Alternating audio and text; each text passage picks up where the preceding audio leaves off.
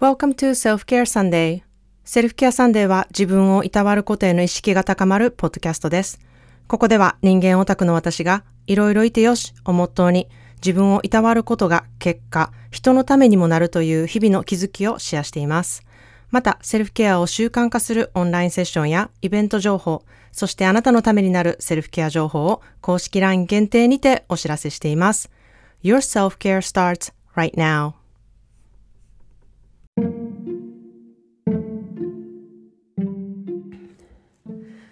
皆さんこんにちは。カリフォルニアからセルフケアスペシャリストのまーちゃんです。いかがお過ごしでしょうか？えー、私は、あの、手術後、ちょっとお腹にね、力が入ることをしてはいけないことになっていて、まあ、家事はとにかく禁止なので、あの、まあ、まだまだね、ゆっくりのんびり過ごしている時間を過ごしております。まあ、あの、特にね、物を持つっていうことをしてはいけないっていうふうに言われてるので、うん、何かし始めるとですね、ついこう持ってしまったりとかするので、もう極力、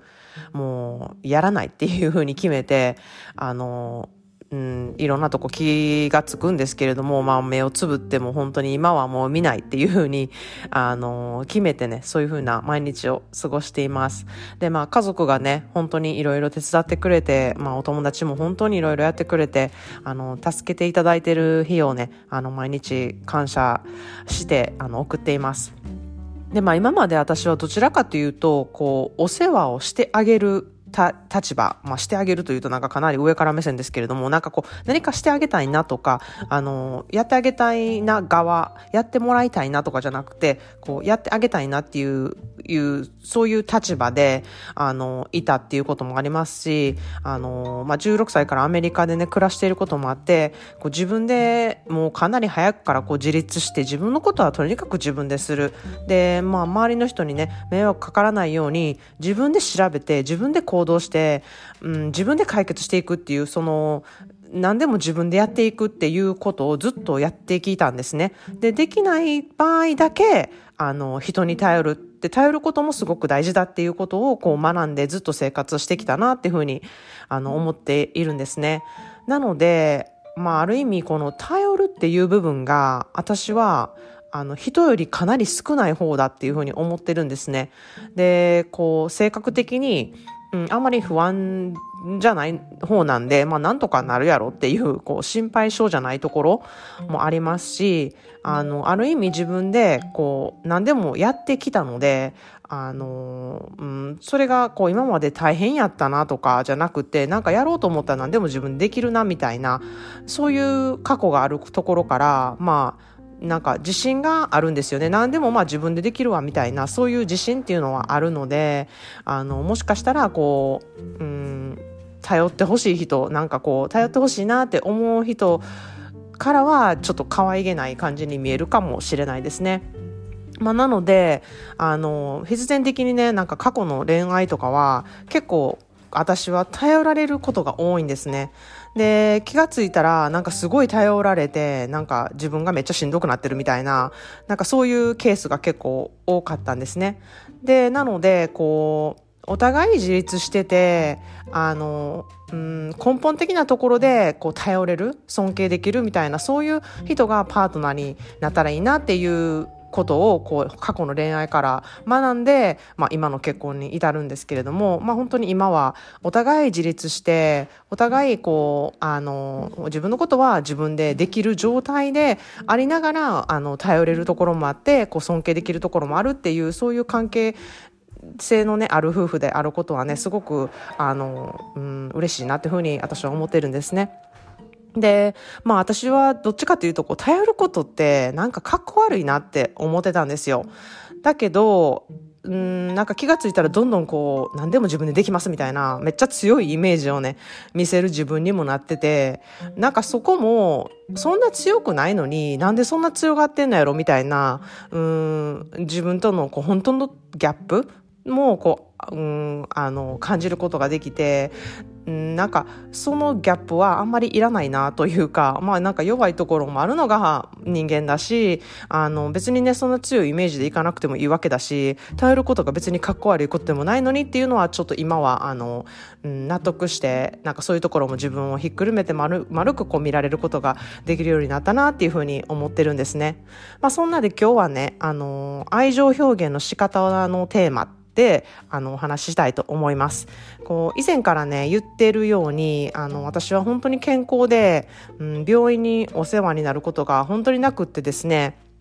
まあ体的にもあの、しんどいから手伝ってもらおうみたいなことがほぼない人生だったんですね。まあ一人暮らしの時で熱が出てもうめっちゃしんどい時も、まあ、まあそういう時のためにお薬は常に常備してたりとか、うん、あとはまあ熱が下がちょっと下がったらお粥をしんどくても自分で使作ったりとか、まあ全然作れない時は、まあ缶詰のスープを温めるだけだったりとか、まあルーメイトがいる時はそれなりにね、看病してくれたりしたんですけれども、まあた、まあルーメイトなので、こうあんまりあれこれも頼めないなっていうふうに本当に自分で思っていたし、なんか自分がしっかりせなあかんみたいな、そういうことはずっと思ってきたんですね。で、まあ今回の件で、なんかこう、本当に私、いろんな人に頼ってきた人生でもあるんですけれども、なんか今回ほど、こう、自分が本当に無力で、あの、無力というか無力にならなきゃいけない。で、あの、人にね、本当に頼らなきゃいけないっていうことで、すごいたくさんの気づきがあったんですね。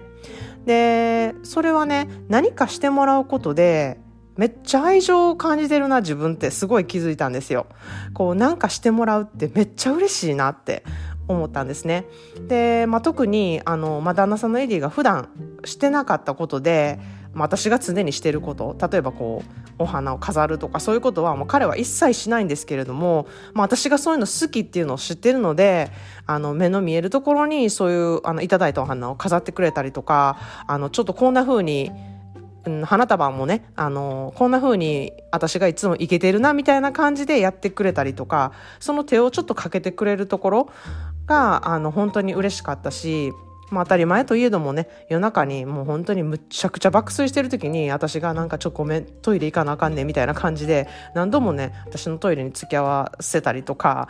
うーん、なんか嫌な顔一つせず、あの、本当に文句言うこともなく、あの、してくれたこともね、うん、すごい嬉しかったんですね。で、まあ、エディは、あの、典型的なこうアメリカ人に見るような、こうなんかいつも甘い言葉を常にかけてるみたいな人じゃなくてですね、まあ、どちらかというと、こう日本人のように、こう、なんか特にね、別に君を愛しているとか綺麗だとかあんまり言わないタイプの人なんですね。で、まあ私はそこが結構好きなんですけれども、こう常に言われてると、まあなんか大阪出身っていうのもあるかもしれないんですけれども、え、なんかなんか気持ち悪いみたいな、ちょっと肌寒みたいな、鳥肌立つみたいな、そういうところがあるので、なんかなんかあんま何も言わないっていうところで、うん、そういうとこがいいなっていうふうに私は思うんですね。なので、あの、こういうふうに行動してもらえることですごい愛情を感じるなっていうふうに自分でとっても思ったんですね。もしかしたら、ある人はそういうふうに甘い言葉をかけてくれることですごい愛情表現をね、あの、得る人もすごくいるとは思うんですけれども、私はそうじゃないなっていうふうにすごく思ったんですね。で、まあ、まあ、あまり人に頼らず自分のことは自分でするっていうのをモットーで、あのー、やってきたので、こう、あまり期待していなかったせいなのか、なんか、いざっていう時は、本当にしてくれるんだなって、本当に頼れる存在だなっていうことを知った時ですね。なんか、やはり結婚する時の、こう、誓いの言葉で言う、楽しい時もしんどい時も、病気の時も、いかなる、どんな時でもこの人を愛し続けますかっていう、その誓いの言葉は、うん、本当にただのただの言葉じゃなくあの行動がちゃんとついてきてるんだなっていうふうにねあの感じてた時でもあったんですね。でまああのただの言葉じゃないっていう思えるっていうことは感情がねあの行動についてきてくれてるからあるんだなっていうふうに思ったんですね。まあそんなで今日の一言イングリッシュはそこから、えー、そういう言葉を選びました。Love is not what you say. Love is what you do. Love is not what you say. Love is what you do. 愛は何を言ったかではない。愛は何をしてきたかである。これをね、まあ直訳すると、あの、愛とは何を言うかとかではなくて何をするかみたいな、現在形で表現するんですけれども、ちょっと私はあえてちょっと過去形にしてみたんですね。まあ過去のこう過程を表すっていうことで、うん、深さがちょっと表現されるなっていうふうに思ったんですね。で、まあ時を重ねて、うん、あの、積み重なる愛の形っていうのは、まあ、行動なんだなっていうふうに思うんですね。まあ、これは私があの個人的に大事にしている愛の形で人それぞれここもね違うと思うんですよ。なんかこう愛情をね花束とかプレゼントとかで表す人もいたり、うん、そういうそういう人がいいなって思う人もいると思うんですね。でなんかギフトとかそういうもので愛情を測るなんてなんか表面的なことだっていうふうにジャッジしがちなんですけれどもそのものは何だっていいんですよ。愛情表現の一つなのであの、うん、そこもそういうのが嬉しいなって思う人って絶対いると思うんですね。でも私のお隣さんは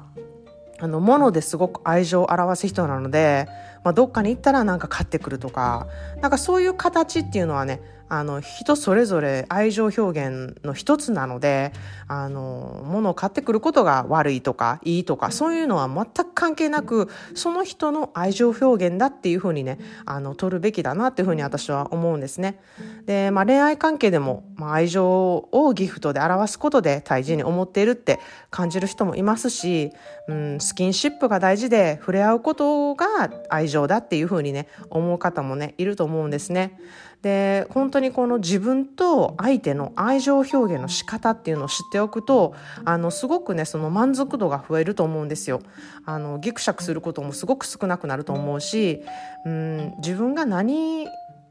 をあの表現してもらいたいか自分はどういう時に愛情を感じるかっていうことをねあの知るお互い知るっていうことはすごく大事だと思うので、まあ、これを機会にねあのパートナーとお互いどういう時に愛情を感じるのかっていう話し合う機会にねなればいいなっていうふうに思ってます。っていうことで、あの今日は愛情表現の仕方についてお話ししました。まあ、パートナーをね、現在お探しの方でも、あの、自分はどういうふうにしてもらったら嬉しいと感じるのかとか、まあ、そういう気づきになったらこれからのパートナーシップがね、すごくうまくいくなっていうふうに、あの、思っています。で、あとは、ま、友情関係とかそういう人間関係の付き合いに関してもこの人ってどういう時に愛情表現をあの感じるのかっていうのを知るっていうのはものすごくあの生きていく上でねあのスマートな、うん、ツールだなっていうふうにあの思います。